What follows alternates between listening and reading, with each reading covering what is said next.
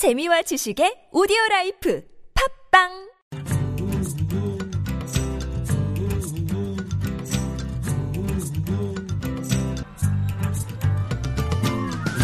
수베디의 마음통신. 안녕하십니까? 네팔에서 온 수베디 여가라지입니다. 지구촌은 지금 이민의 시대입니다. 태어난 나라를 떠나 해외로 옮겨간 이주민이 2억 명을 넘었습니다. 2억 2,400만 명. 지구촌 인구의 3.3%가 이주민인데요. 박해나 전쟁을 피해 고향을 떠난 난민은 2천만 명에 불과하고 나머지 2억 400만 명은 노동과 결혼 등의 자발적 이주민입니다. 변화하는 지구촌 이민의 시대를 반영하는 프로그램 MBC 경남 마음프 통신 이주민에게 꼭 필요한 정보를 담은 알차 뉴스와 가수이자 다문화 학교인 해밀학교 이사장 가수 인순이 씨 만나봅니다. 그리고 오늘 고향통신원 우즈베키스탄 소식 전합니다. 저는 잠시 광고 듣고 오겠습니다.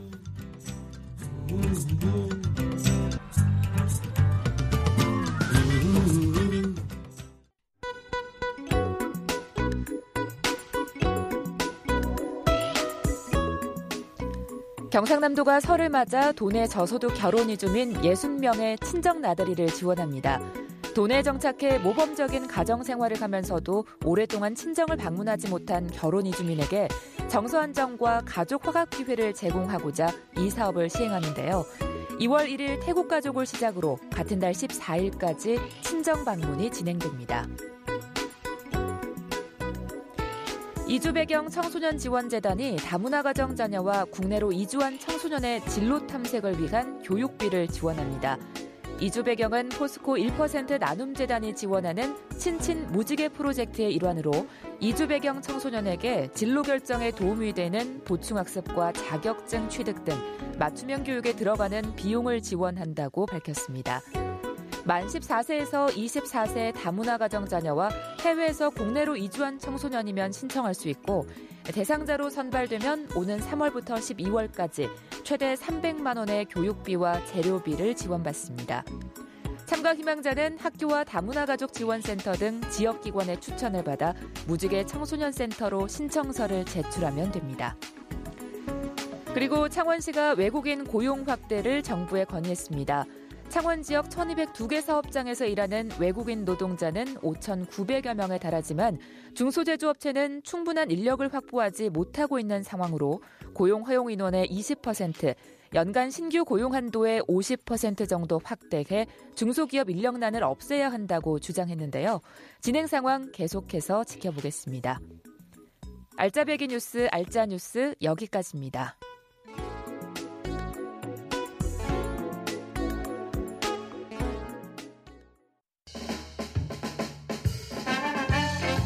스웨디가 부른다. 이분을 빼놓고는 한국 가요사를 이야기할 수 없습니다. 거우의 꿈이라는 노래로 수많은 이들에게 힘을 주고 아버지라는 노래로 수많은 자식들을 가슴을 울렸고 이제는 이토록 아름다웠음을이라는 노래로 남녀노소를 불문하고 공감대를 만들어가고 있습니다. 노래 또 노래지만 저는 이분의 아름다움에 진심으로 마음을 뺏겼습니다. 가수이자 다문화 대안학교인 해밀학교의 김인순 이사장 인순이 씨입니다. 안녕하십니까? 네, 반갑습니다. 날씨가 너무 추운데 잘 네. 계십니까? 아, 날씨가 좀 추워서요. 감기 기운이 살짝 있기는 해요. 그런데 네. 괜찮습니다. 어, 우리 다문화 학교 학생들이는요. 요즘에 지금 방학인데 그제 그그제 어 이제 신입생들이 이제 왔었고요. 네. 그 신입생들하고 같이 어제 오늘은 이제 스키를 갔습니다. 예. 네, 그래서 아이들은 지금 스키장에서 스키 타면서 아이고 어, 즐겁게. 지내고 있을 겁니다. 아이고 좋아하겠다. 네. 예, 요즘 어떻게 지내십니까? 많이 바쁘시죠, 그래도. 네, 올 1월은 참 많이 이렇게 바쁘게 지나게 되네요. 공연도 어, 많이 있고요. 네. 그리고 이제 학교 그 이제 새로 학기를 시작해서 학교 이제 새 학기 연수 이제 선생님들하고 같이 어떻게 아이를 가르칠 건가 연수 네네. 있고요. 네. 또 이제 신입생들하고 이제 또 만남도 있고요. 예. 그다음에 이제 방송 준비도 하고 있고요. 또 신곡 준비도 하고 있고요. 아이고. 예. 어, 지금부터는 이제 네. 다문화 해밀학교 이사장이라고 소개를 하겠습니다. 네. 그렇죠. 해밀학교에 대해서 잠시 설명 좀 부탁드립니다. 저희 해밀학교는 2013년도에 이제 계약 여섯 명으로 계약을 했습니다. 네. 그래서 올해 처음으로 어, 중학교 3학년 졸업생들이 생겼고요. 그리고 장소는 강원도 홍천에 있고요. 예. 아직 인가는 나지 않았습니다만 지금 저희가 올해부터 새로운 학교를 지으면서 인가를 하기 위해서 준비를 하고 예. 지금 교육청과 면담을 계속 하고 있습니다. 예. 저희 학교는 다문화 아이들, 중도 입국 아이들, 그리고 탈북 아이들, 그리고 학교 밖 아이들을 어, 키우고 있습니다. 가슴이 아픈 아이들이 모여서 예. 서로 위로하고 서로의 꿈을 얘기하는 그런 학교입니다. 네, 전교생 얼마나 되나요? 지금 전교생이 20여 명 됩니다. 예. 네, 생각보다 그 이런 얘기하면 좀 그렇지만 어, 다문화 부모님들께서 네. 아이들에 대한 교육에 대한 그런 생각들이 네. 생각보다는 전혀 없으신 것 같아서 오. 네, 그 아이들만큼은 그래도 우리보다 나은 삶을 살아야 된다는 그런 생각을 좀 많이 가져주셨으면 좋겠습니다. 오히려 어 일반 아이들 뭐 다른 아이들은 이제 그 인원수가 찾는데도 줄을 서서 기다리고 있습니다. 아, 국내 네. 출신 학생들이죠? 네, 그렇습니다. 이게 학교의 소문을 들으시고 부모님들이 대안학교를 보내려고 하시는 분들이 저희 학교를 많이 찾아오고 계십니다. 예. 그래서 이제 이미 에, 인원이 찼음에도 불구하고 이제 대기를 하고 있는데 다문화는 어, 인원이 조금 좀 어, 덜 찼습니다. 그래서 저희가 어, 이제 여기 아이들하고 스키를 갔다 오면 선생님들이 부모님들을 직접 만나 뵙고 학교 설명을 드릴 예정입니다. 사실은 저희가 중고 통합을 이제 하기로 했었어요. 네. 그런데 여러 가지 사정이 여의치가 않아서 고등학교를 지금 못해서 아이들이 네. 나갈 수밖에 없었어요. 그래서 아이들이 안 나가면 안 되냐고 그냥 고등학교 가정도 그냥 여기에서 있으면서 네. 검정고시를 하겠다고 해서 이제 그 아이들을 일일이 다 학교를 맞는 학교를 딱 선정해서 설득을 해서 학교를 보내고 그리고 아이들이 가야 된다는 것 때문에 굉장히 음, 이렇게 학교를 떠나는 거에 대해서 슬퍼했어요. 예, 그렇죠. 그래서 이제 네. 저희는 어차피 이제 여기는 너희들의 친정이나 마찬가지니까 예. 언제든지 상의할 일이 있거나 고민거리가 생기면 예. 학교로 오라고 얘기를 하고 저희는 어차피 이제 끈끈하게 맺어졌기 때문에 어, 아마도 저희는 제2의 가정 이 된 것이 아닌가 이렇게 생각하고 있습니다. 네. 그리고 학교를 만든다고 직접 자격증까지 이제 따셨다고 하는데요. 네, 그 자격증, 어, 케어 자격증하고 상담사 자격증을 이제 땄어요. 그러니까 다문화 네. 케어, 다문화 상담사. 네네. 근데 저희 딸이 이제 미국에 유학을 갔거든요. 네. 근데 가기 전에 엄마가 아무것도 모르면서 어떻게 학교를 운영하느냐고 걱정이 돼서 못 가겠다고 우는 거예요. 네. 그래서 걱정하지 마라. 내가 공부를 많이 할게. 그러면서 이제 그런 자격증을 어, 따게 됐던 겁니다. 예. 사실 이건 정말 솔직한 얘기지만 자격증 따는 건 제가 알고 있는 것보다 부족했던 것 같습니다. 네, 제가 알고 있던 것보다 그렇지만 어, 어. 나라에서 어, 자격증을 원한다면 어, 하는 게 맞는 거라 아, 해봤습니다. 음, 그리고 뭐 특별히 다문화 학교만을 한 것.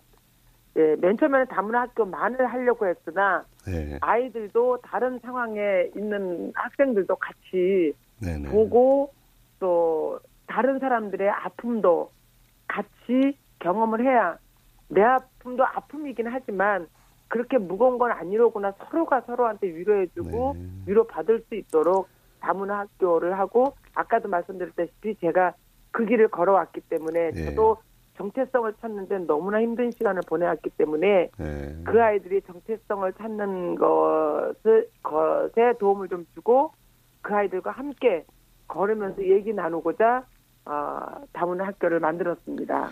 알겠습니다. 경상남도에도 많은 다문화 가정과 아이들이 있습니다. 네, 아, 맞습니다. 지금 방송 듣고 계실 경남의 많은 다문화 가정과 이주민들에게 네, 힘내리시라고 한 말씀 해주신다면은요. 네. 사실 저희 학생 졸업한 학생 중에서도 창원에서 다니는 학생이 있었고요. 네. 그리고 올해 신입생 중에서는 부산에서 오는 학생들도 있습니다. 네. 네.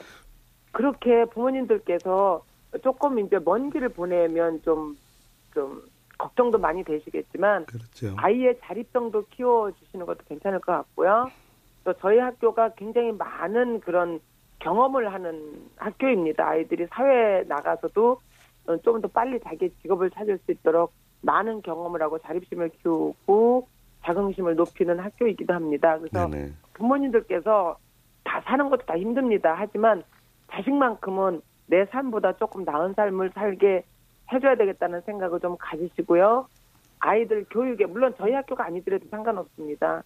교육만이 아이들이 살 길이고 아이들이 뻗어갈 길입니다. 그리고 두 가지의 문화를 갖고 있다는 것은 정말 행복한 일입니다. 아이한테 엄마 나라 말을 쓸 수 있도록 꼭 권장해 주시고 엄마도 엄마 이- 엄마 나라 말을 잊지 않고 엄마가 아이한테 모든 걸 다 설명해 줄 수 있도록 그렇게 아버님들께서 배려를 해 주시고요. 모두가 힘든 가운데서도 잘 살아봐야지. 또 외국에 나와 있지만 어 우리나라 대한민국 사람들이 외국에 나, 나가 있는 수많은 사람들도 있습니다. 네네. 다 그렇게 여기저기 전 세계에 퍼져서 열심히들 살고 있으니까 그렇죠. 여러분들도 어, 열심히 멋지게 한번 살아내 봐주시기 바랍니다. 네, 감사합니다. 너무 바쁘신데 시간 허락해 주셔서 감사하고요. 예, 네, 여기서 감사합니다. 인사드리겠습니다. 지금까지 네. 가수이자 다문화 대한학교인 해밀학교의 김인순 이사장이었습니다.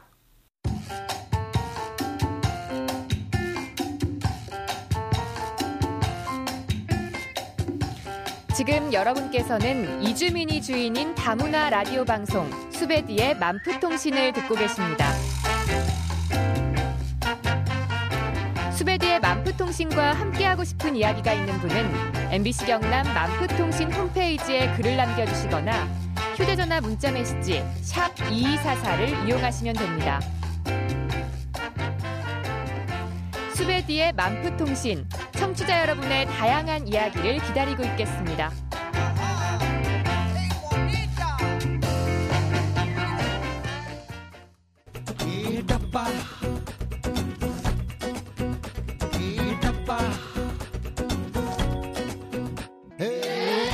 고향 등신원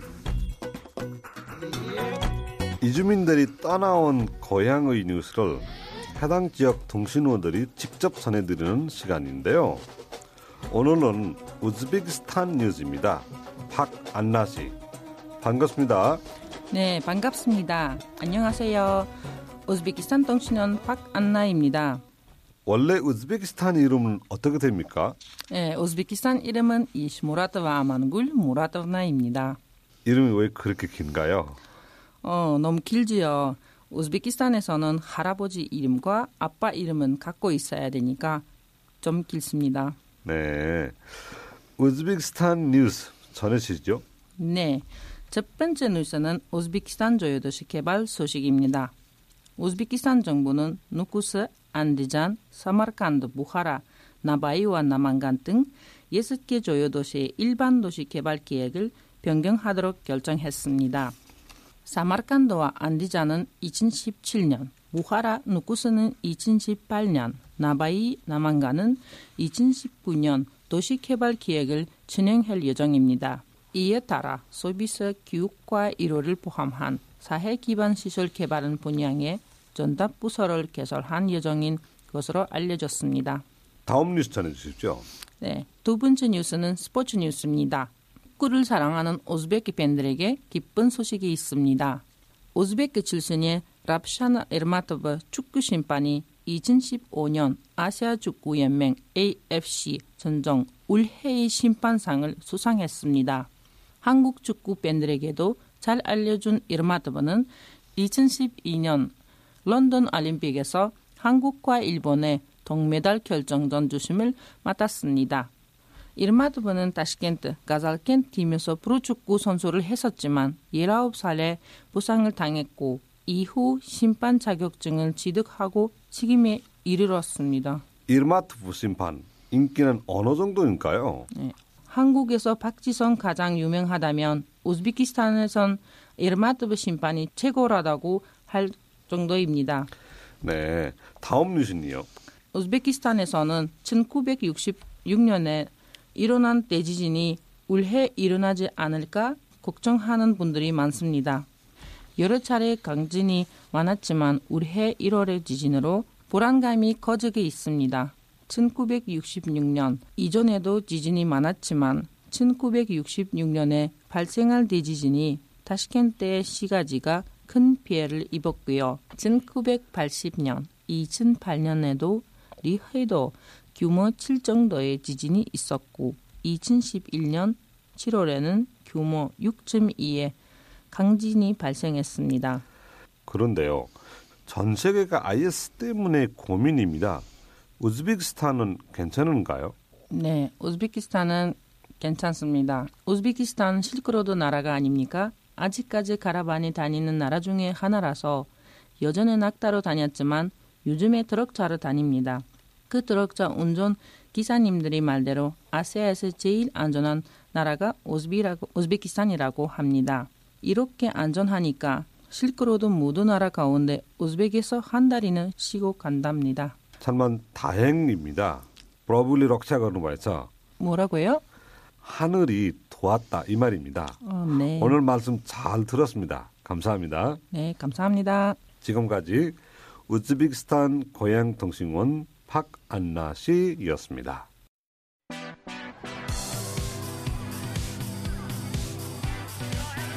이 시간에는 경남 이주민 노동복지센터의 소식을 전해드릴 텐데요. 이주민센터 김광호 팀장입니다.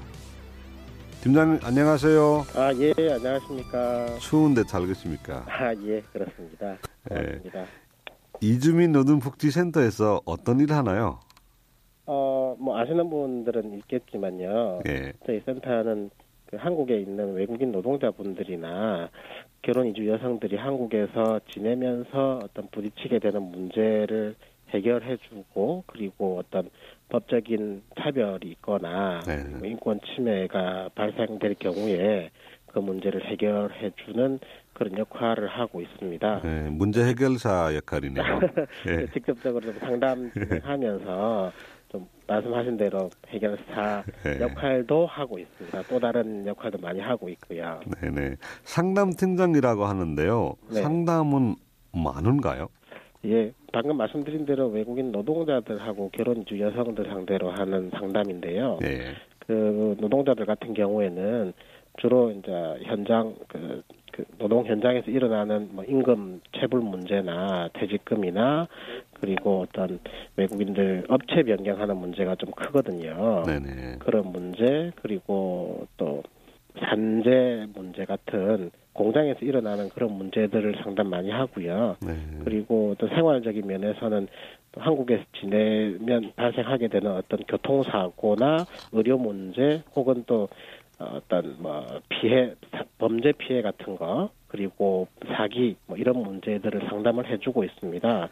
그리고 다문화 가정 여성들 같은 경우에는 어, 한국 적응 교육이나 한글 학교 그리고 좀 이렇게 가정 내에서 일어날 수 있는 어떤 다문화 가정의 가정 문제 상담도 진행해주고 있고요. 네. 이런 문제를 여러 가지 있는데 네. 금액으로 이렇게 1년 해결 아, 네, 금액 네. 이렇게 따져보면 얼마 정도 될까요? 예, 저희가 그 통계를 한번 내봤는데요. 예. 2015년 통계를 내봤는데 네. 뭐 임금 체불이나 퇴직금 이런 문제들로 상담을 해온 분들을 저희가 해결을 해준 네. 그런 걸 한번 쭉 해보니까요. 9억 원 가까이 와. 정도 금액을 해결을 해주었습니다. 어, 작년에는 조금 금액이 숫자가 많지는 않았는데요. 어, 네. 그 평균 한 10억에서 11억, 적을 때는 9억 가량 이렇게 어, 임금 문제를 해결해 주고 있습니다. 네, 그만큼 아직도 기업의 임금 채비라든가 뭐 하는 부분이 많다는 것이잖아요. 그렇죠? 그렇죠, 네. 올해는 열심히 일하는 만큼 제때 당당히 받을 수 있기를 바라고요. 네. 또 다른 소식이 좀 전해 주십시오. 예, 연초라서 어, 저희가 올해 계획을 열심히 짜고 있는데요. 어, 2016년 계획을 좀 짜고 있는데 거기를 이제 잠깐 소개를 해드리면 네. 어, 지금은 방학 기간입니다만 어, 설날이 지나고 나면 한글 학교 개강을 또 할 예정입니다. 네. 아, 예, 외국인 노동자들이 그리고 다문화 가정 여성분들이 한국에 잘 적응하기 위해서는 한국어가 제일 잘 되어야 되는데요. 네네. 이제 그런 교육을 위해서 2월 달부터 한글 학교 개강을 준비를 하고 있고요. 그리고 다문화 가정 2세 분들을 위한 어, 어린이 합창단을 운영할 예정으로 있습니다. 네. 지금까지 어, 4년 정도 운영을 해왔는데 아주 성과가 좋았고요. 해외 공연까지 어, 같이 다니는 그런 어, 네, 성과를 내기도 했었습니다. 네. 그리고 어, 외국인 근로자들을 위한 귀환 재통합 프로그램이라고 하는 교육 프로그램도 준비를 하고 있는데 이것은 이 교육을 통해서 어, 외국인들이 한국에 있을 때 좀 더 어, 돌아갈 수 있는 준비를 자국에 돌아가서 무엇을 할 것인가 이런 준비를 시키는 그런 교육을 준비하고 있습니다. 네, 네. 그리고 또 하나 경남이 아니라 전국의 이주민들에게는 만프 축제를 빼놓을 수가 없는 거죠. 아, 예. 그렇죠. 그, 어, 만푸 축제가 지금 몇 년간 진행해 오면서 전국의 이주민들의 최대의 축제로 발전을 하게 됐고요. 네. 그리고 그 다문화 교육의 장으로도 아주 활용을 잘 하고 있습니다. 그리고 작년에는 특히나 어, 그 대통령 직속 사회통합위원회에서 국민통합의 모델로 좀 선정이 되어가지고 네, 네. 이런 진짜로 명실상부하게 어, 다문화 축제로서의 역할과 그 이렇게 노력을 다 할 예정이고요. 올해도 좀 준비 열심히 할 예정으로 있습니다. 그리고 뭐 각 국가별 뭐 이주민 자치 활동도 있다고 하는데 좀 소개해 드릴 수 있을까요? 네네. 어, 뭐 저희가 준비하는 저희들 행사에 이렇게 오십시오라는 그런 것도 있고요. 네. 네, 자치 활동은 어, 예를 들어서 이제 자기 나라의 독립기념일이나 전통적인 설날이나 추석 우리 그 우리나라의 추석설뿐만이 아니라 각 나라의 명절들이 따로 있지 않겠습니까? 네. 예, 그 활동들을 자기들이 하고 싶어 하는데 어, 외국인들이 어떤 장소를 빌린다든지 어떤 물품을 대여한다든지 이런 것들이 좀 힘드니까 이런 것들을 저희가 이제 도와주고 있고요. 어, 2016년도에는 한 8개 나라 가량이 어, 자치 활동을 준비하고 있습니다. 그래서 네. 어, 아주 다채로운 자치 활동이 있으니까요. 나중에 또 자세히 또 안내 말씀드리도록 할게요. 네, 네. 잘 들었습니다. 감사합니다. 예, 고맙습니다. 지금까지 경남 이주민센터 김광호 팀장이었습니다.